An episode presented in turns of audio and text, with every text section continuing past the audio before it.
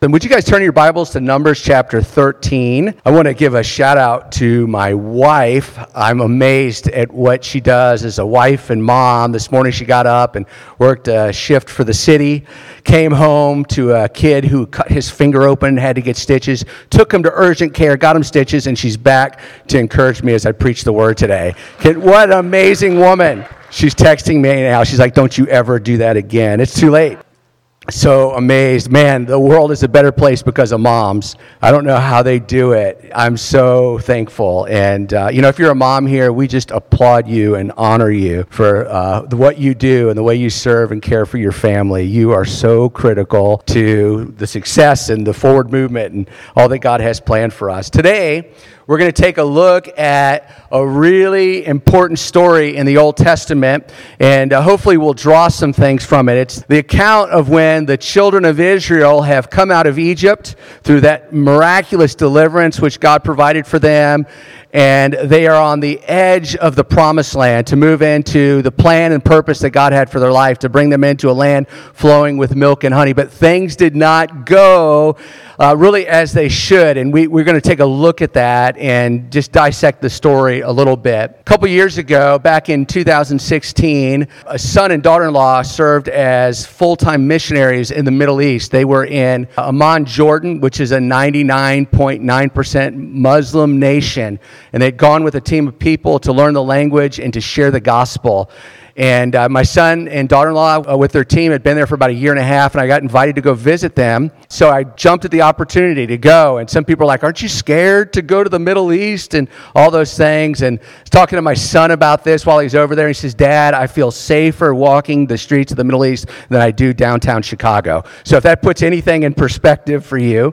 And, uh, and so, I go to visit him and we're touring the nation of Jordan and I'm watching, you know, what's taking place and just this largely lost group of people that do not know the hope of Jesus. And yet it's such a historically rich place. There's, there's a lot of what just took place in the Bible narrative that took place in that area. And while we were there, we went down to the southern part, the southernmost part of the nation of Jordan, which is sandwiched between Saudi Arabia and Israel.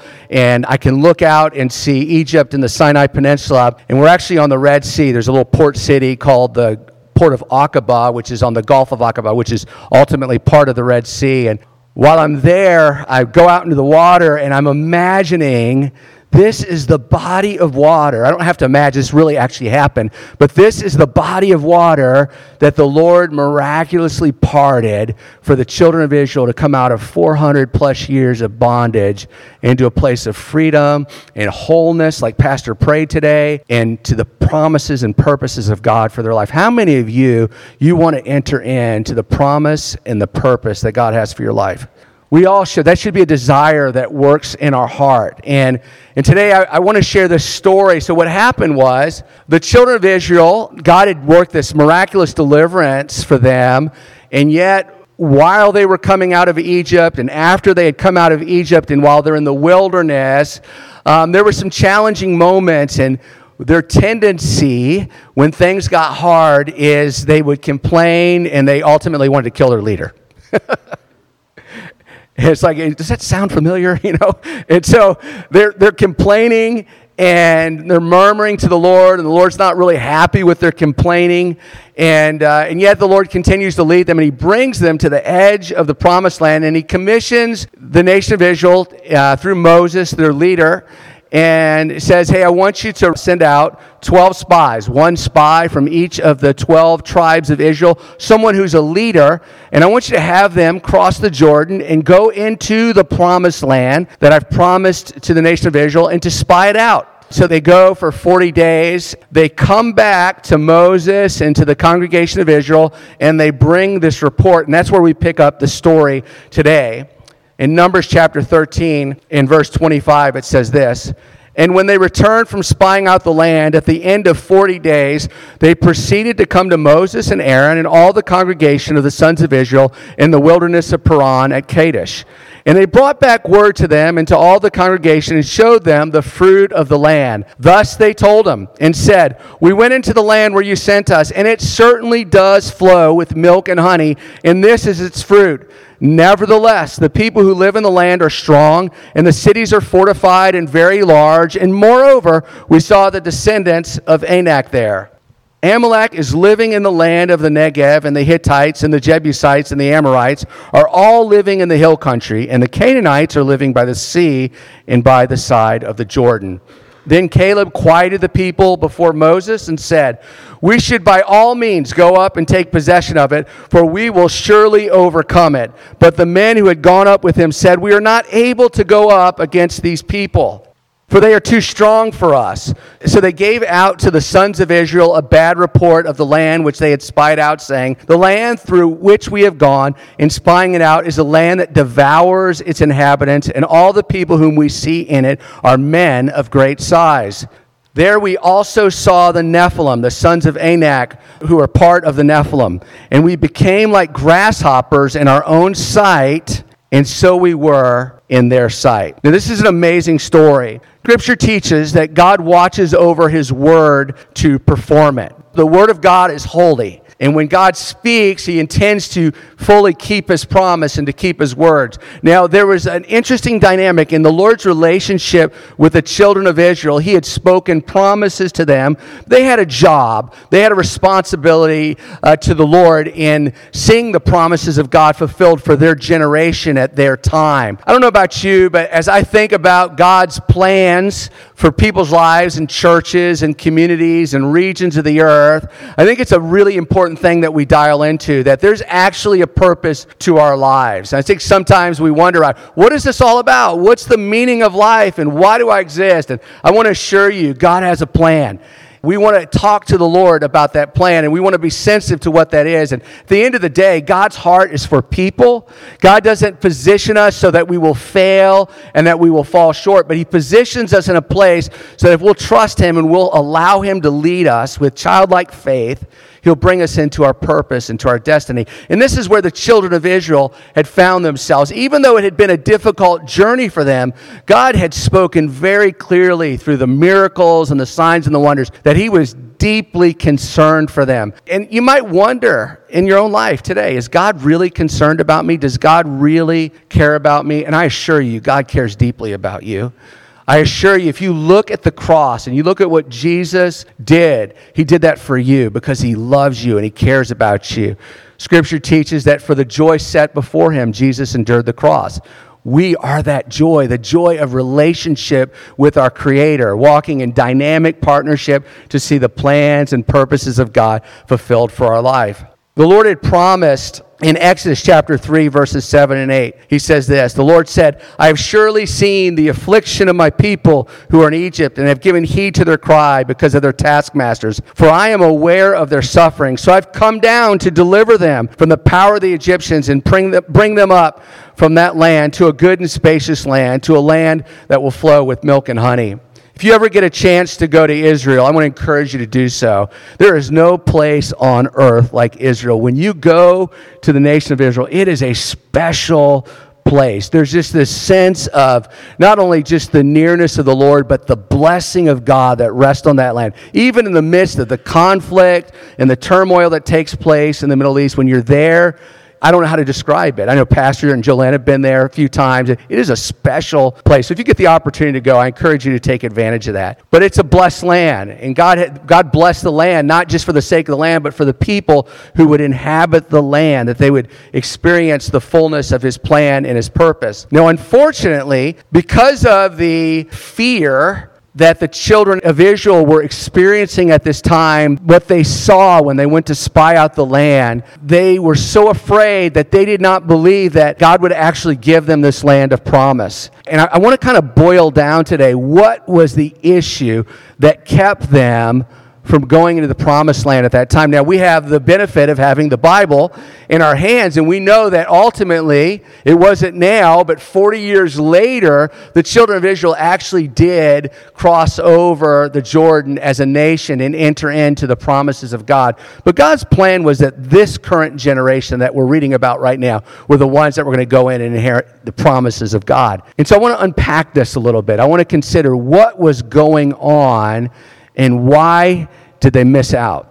And really, from my perspective and my understanding of this story, if you read, there's a key verse. It says in uh, Numbers chapter 13, verse 33, it says, uh, We saw the giants of the land, and we were like grasshoppers in our own eyes, and so we were to them or to the enemy's eyes. The Israelites struggled with their identity. Now, let me ask you a question Were they grasshoppers? No, they weren't grasshoppers. They were the children of God. How many of you in this room, Romans 8 talks about this, for those of us that are born again, that you personally identify as God's child, right? It says in Romans 8, I believe 14, it says, The Spirit bears witness with our spirit that we are the children of God. And so they weren't grasshoppers, they were children of God. And the thing that I, I believe was kind of the, uh, the driving reason for why the Israelites struggled so greatly is, is they had a poor sense of self worth and their identity was marred. Have you ever met somebody or had interacted with somebody that you could tell there was a struggle with their identity? They weren't sure of who they were. Have you ever had that? How many of you in those teenage years that were so tumultuous, you weren't sure of who you were, right? Am I going to be this way? Am I going to be that way? And trying to figure out your identity and who you are as a person. This is common because of the fallen world that we live in, the insecurities that uh, are in the atmosphere, if I can say it that way, that cause people to question who they are and what their life's all about. And one of the things that you and I need to recognize in our lives, we need to understand that we, of and in ourselves, we don't define our identity. We don't just choose who we are, who we're going to be. Actually, God chose that for us. In the garden, we read that when God created man, he created him in the image of God. And so when we think about who we are as a people, number one, we're created in the image of God. And so the children of Israel, I would suspect, because of the pain of their past, struggled with seeing themselves as such. And this was not a good thing. And uh, you think about someone who has been through trauma. You know, we read this story and we read the Exodus account in the Bible, and it might take us an hour to read the story. But for the children of Israel, this wasn't lived out in an hour. This was lived out over the course of 430 years' time.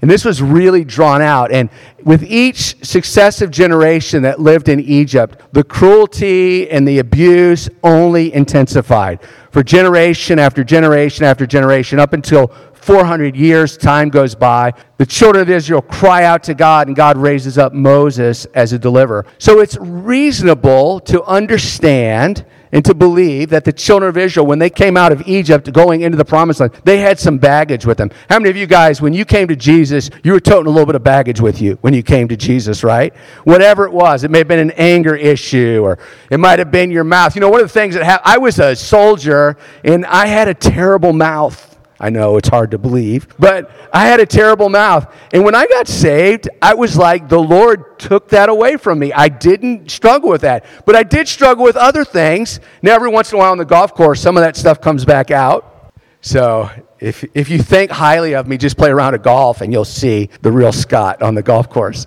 But really, for the children of Israel, they had been through a lot. And there was a great, I think, because of the dehumanizing experience that they went through for generation after generation, it affected them psychologically.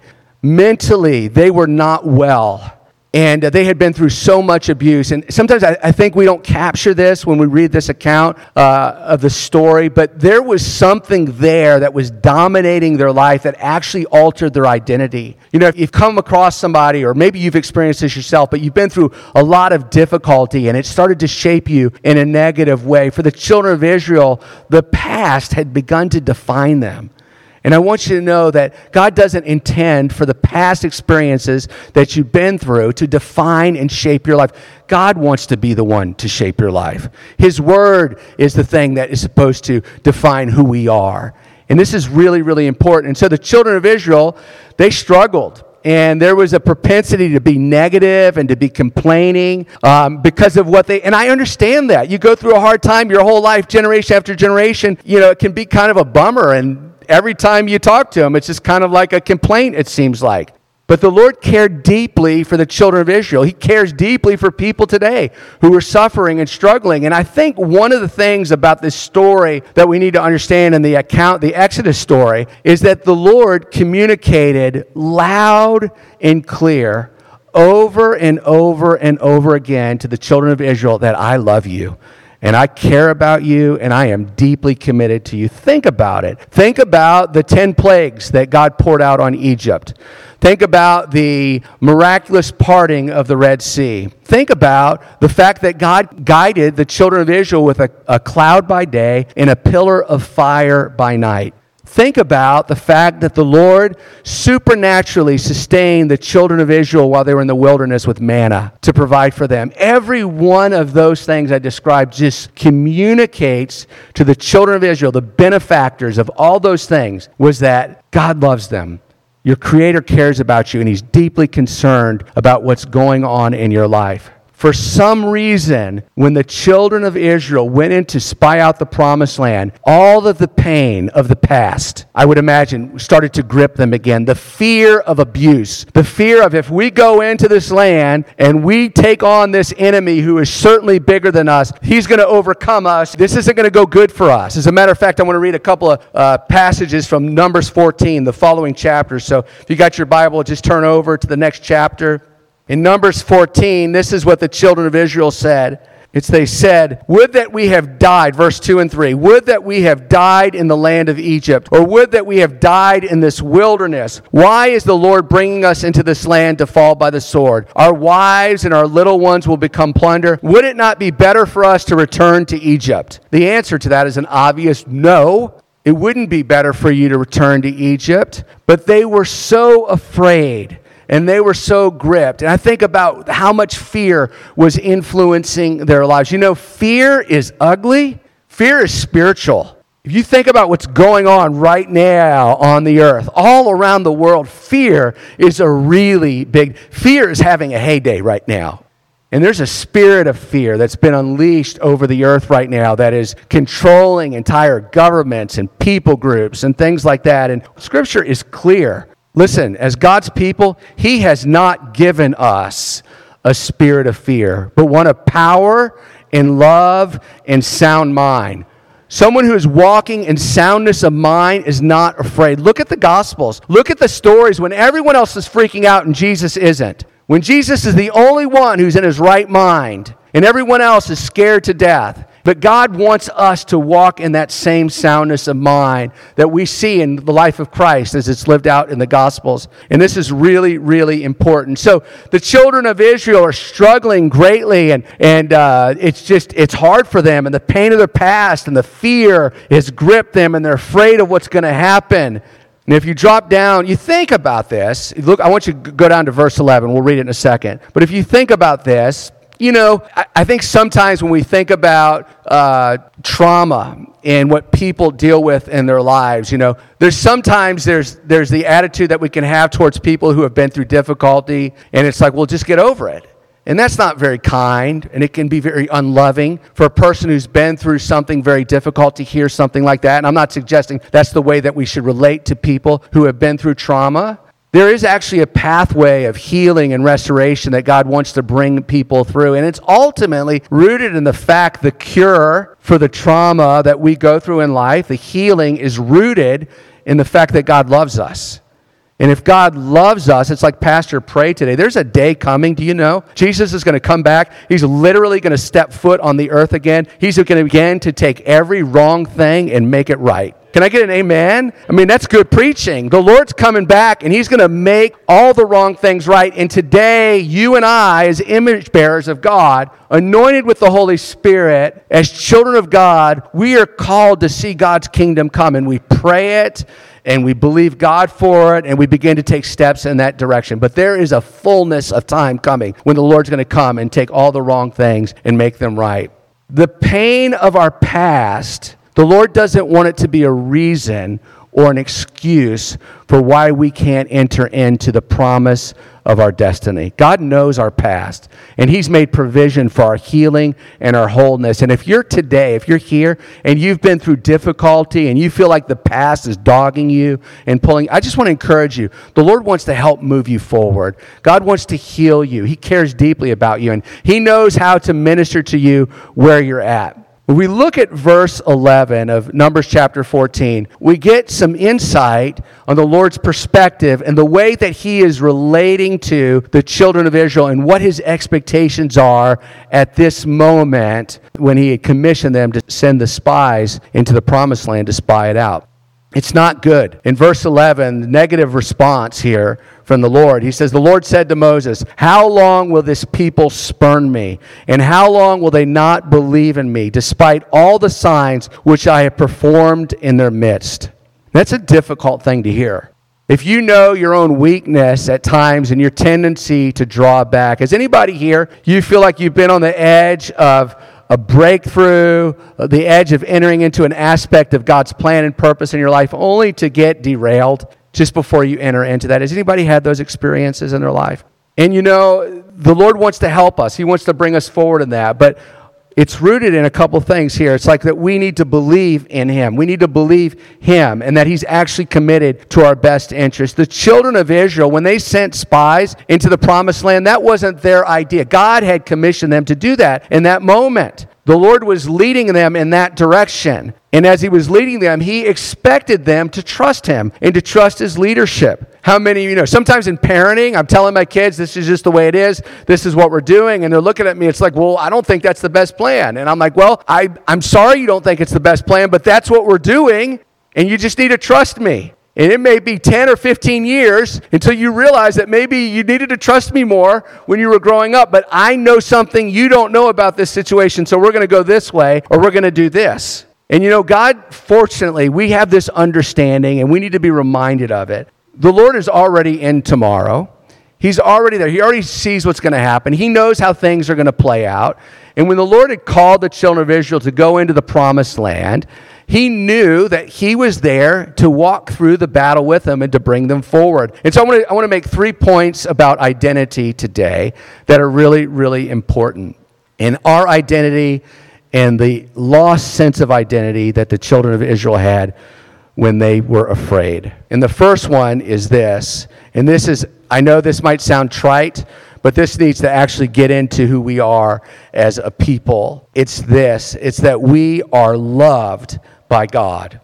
We are deeply, deeply loved by God. It's a part of who we are. If I'm talking to you and we spend time together and we have a cup of coffee and we start to do life together a little bit, at some point, if you identify as being loved by God, it's going to come out in the conversation. It's going to come out. It's, there's something going to be uh, communicated through your life that you are confident that God loves you. Now, listen, you might say, well, that's such an arrogant thing to say. I want you to know God doesn't love me because I'm such a good guy. God loves me because He made me and He created me in His image. And God loves me. And that's a core part of who we are as people. It's like when somebody asks you who you are, you might give them your name. You might tell them a little bit about what you do vocationally or where you're from. And that's all part of who you are, certainly. But the deeper things about who are you as a person is number one, you're loved by God. And I actually try to do this. If people talk to me, I, I want people to know that I know that God loves me because it affects me. If you do parenting studies or you take a parenting class, which is good to do, and one of the things it talks about the effect of children's behavior is the quality of relationship between the mom and the dad. If the mom and dad are in good relationship with one another and there's a sense of peace in the home, the kids seem to be more peaceful. Okay, so if you see my kids acting up, just pray for my marriage but because there's this, this peace that's transferred over to the kids when mom and dad are doing good and they sense that there's love in the home and, and they do well with that. And so this is really, really important. The Apostle Paul, it was critical to the Apostle Paul that he communicate to the church that they were understand the love of God. And he prays this way. If you can look, there's a prayer he records in Ephesians chapter 3, beginning in verse 14. I'm going to read the prayer, but you'll see the emphasis as I read this. And it says this For this reason I bow my knees before the Father, from whom every family in heaven and on earth derives its name, that he would grant you, according to the riches of his glory, to be strengthened with power. How many of you want to be strengthened by God's power? Through his spirit in the inner man, so that Christ may dwell in your hearts through faith, and that you, listen to this, being rooted and grounded in love, may be able to comprehend with all the saints what is the breadth and the length and the height and the depth, and to know the love of Christ, which surpasses knowledge, that you may be filled up to all the fullness of God. Paul saw this as a critical issue in the church, that the church would be rooted and grounded in the love of God. I would suggest to you today if the children of Israel had been grounded in their understanding, grounded in their soul, their mind, and their emotions and their will, if they had been grounded in the love of God, they would have had no problem going in and taking the promised land. God loves us, and it's a part of our identity, and we need to cast off anything that is contrary to that. Any thought that God doesn't really love us. When I first came to the Lord back in the early 1990s, I was reading my Bible and I was praying, but I sometimes I would blow it, and I still blow it today sometimes. And I thought this about God. I thought that when I sinned, God just loved me. I, th- I, I continue to believe that He loved me, but I thought He loved me just a little bit less. And I would actually have these conversations with myself. And what I would try to do is was I would try to get God to love me more. So I'd work just really hard at trying to be a better Christian. And the reality is this is that there's nothing you and I can do to get God to love us more. Scripture teaches that while we were still yet sinners, Christ died for us. We can love God because He first loved us. God loved me, God loved Scott when I didn't care about him, when I wasn't thinking about him, when I wanted to live my own life according to my own rules and do things on my terms, and I could care less what God thought about me. And God still loved me, and He sent His Son to die for me. So, how much more do we need to wrap our minds around and own the fact that God loves us? And so, I want you to identify that way. When people talk to you about who you are as a person, it's okay to let it leak out a little bit. Hey, you know what? God really loves me. God really loves me. What if we started to identify that way? How would that affect our attitude? How does that get the blahs off of us? You know what? I might be having a hard day, but God loves me. The world may seem like it's falling apart, but God loves me. This cool thing happened. I want, to, I want to tell you about what God did for me. God spoke to me, or God did this. God put this person in my life. He put Ed in my life to encourage me, you know, whatever it is. And just to point to the fact that God loves us. If you survey your life and you just look around your life, there's plenty of cause to see and recognize God loves you. It's a part of who you are. Amen. Amen. The next thing I want to talk about, the second point I want to make, and the worship team, if you guys would prepare to come up, that'd be great. You can come on up. Is this when we talk about our identity and entering into God's plan and promise for our life and knowing who we are as people, it's that we have been empowered. You know, you and I as Christians, we don't have all power. God has all power. How many of you know that? God's all powerful. We celebrate this in our lives. God's all powerful. We don't have all power, but we do have a measure of power. We do have a measure of authority that He's given to us, and He expects us to use that. You know, God's not obligated to fulfill our potential. He'll appeal to our potential. He'll come to us and put his arm around us, so to speak, and say, You know, I know you can do this. I'm going to help you move into your destiny, into the plan and purpose I have on your life. But at the end of the day, we still have to say yes to this. We have to agree with this. We have to get on board with what God's plan and purpose are. We have to live surrendered to Him and just trust Him, even when it's hard and it's difficult and we're scared at times. You know, God gives us authority. In Luke chapter 10, verses 19 and 20, Jesus speaking to his disciples, he says this Behold, I have given you authority to tread on serpents and scorpions and over all the power of the enemy, and nothing will injure you. Doesn't that sound like an empowered people? We're not powerless. We're not helpless. We're not hopeless. We have power. Ephesians chapter 1, great apostolic prayer by the Apostle Paul. He said he prayed for the church this way. I don't have this scripture in the slides, but he said he prayed that we would know the hope of our calling. He says the inheritance that's inside the saints. And then he goes on, he makes this interesting statement. He says, in this indescribable great power that's directed towards us who believe. God's power is directed towards us who believe. And then He takes that power and He gives it to us, and He gives us authority to use that power to overcome the works of the enemy. I'll read it again Luke 10 19. Behold, I have given you authority to trample or to tread on serpents and scorpions and over all the power of the enemy, and nothing will injure you. Nevertheless, do not rejoice in this that the spirits are subject to you, but rejoice that your names are recorded in heaven. Amen. How many of you are thankful your name's recorded in heaven? You know, today, one of the things as I was preparing and the Lord just laid this message on my heart, I believe it's for a reason.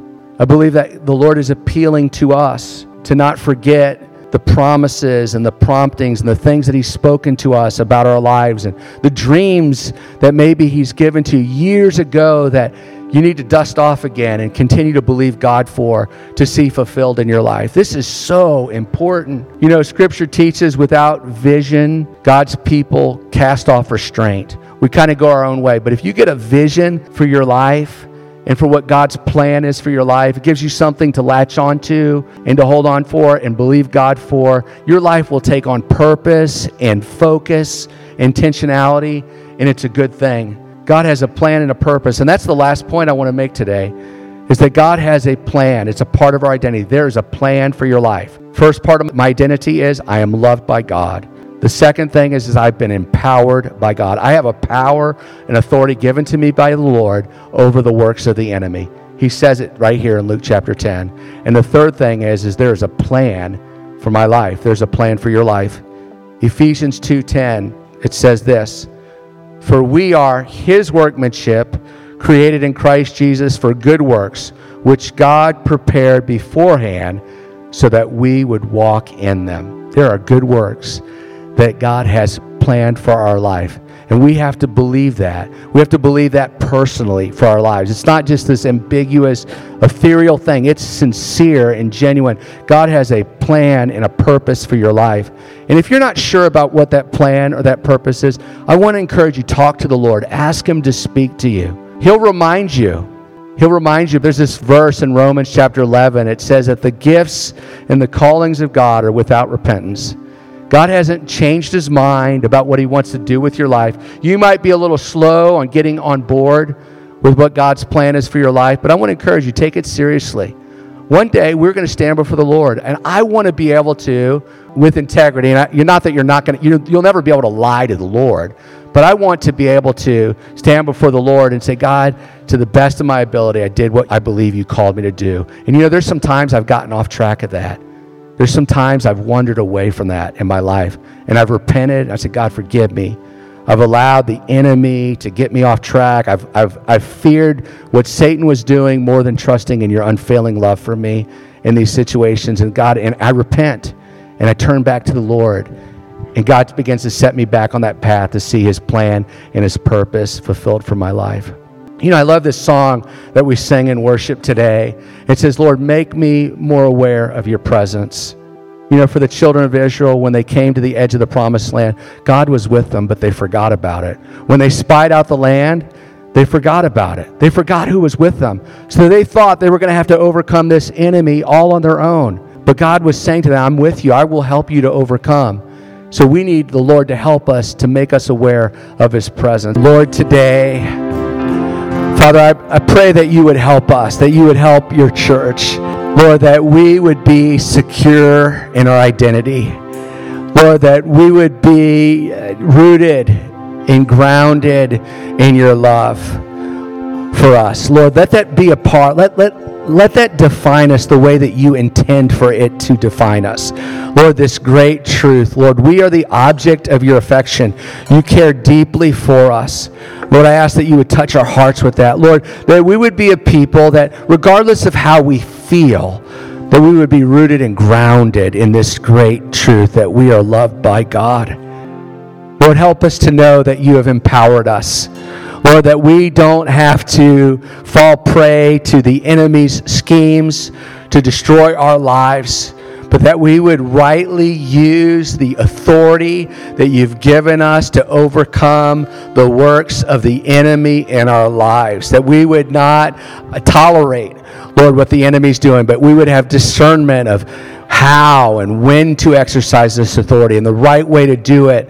But Lord, at the end of the day, that Lord, you would shine bright in our circumstances and that you would get the glory. And Lord, I pray also, I ask that, Lord, there's every person in this room, it says in Ephesians, that you have prepared in advance good works for them, that they would walk in them. And so, Lord, we want to walk in every good work you have ordained for us.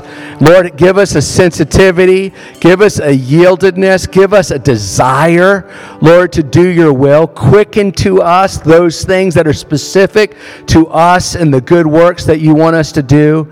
And Lord, through all that, let us do it out of a place of wholeness in our own soul, Lord. And uh, God, just be glorified in our lives. In Jesus' name. Amen. If you're here today, and I've spoken about all these things about the Lord, and you are not born again, you don't identify as a born again Christian, the Lord is appealing to you today. He wants to invite you into the family of God. And the way that you do that is that you place your trust in Him.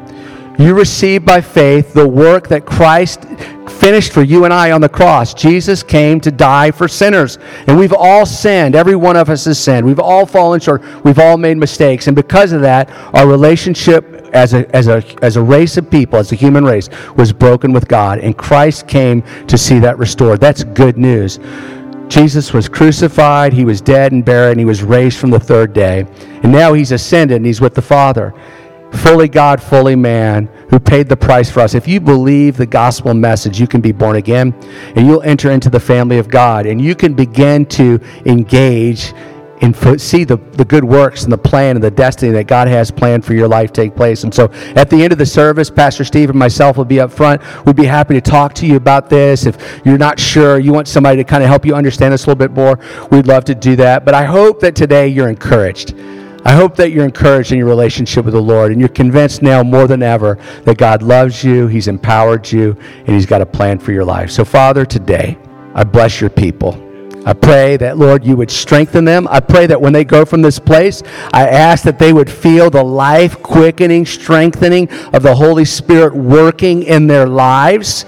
And Lord, that they would not settle for the lies of the enemy and all the things that the enemy wants to do to, to uh, deceive them, but that they would believe you and take you at your word. It says, Lord, that you are the glory and the lifter of our head. And so, Lord, this week, help us. Lord, lift our heads. Help us to see things the way they really are. In Jesus' name, amen.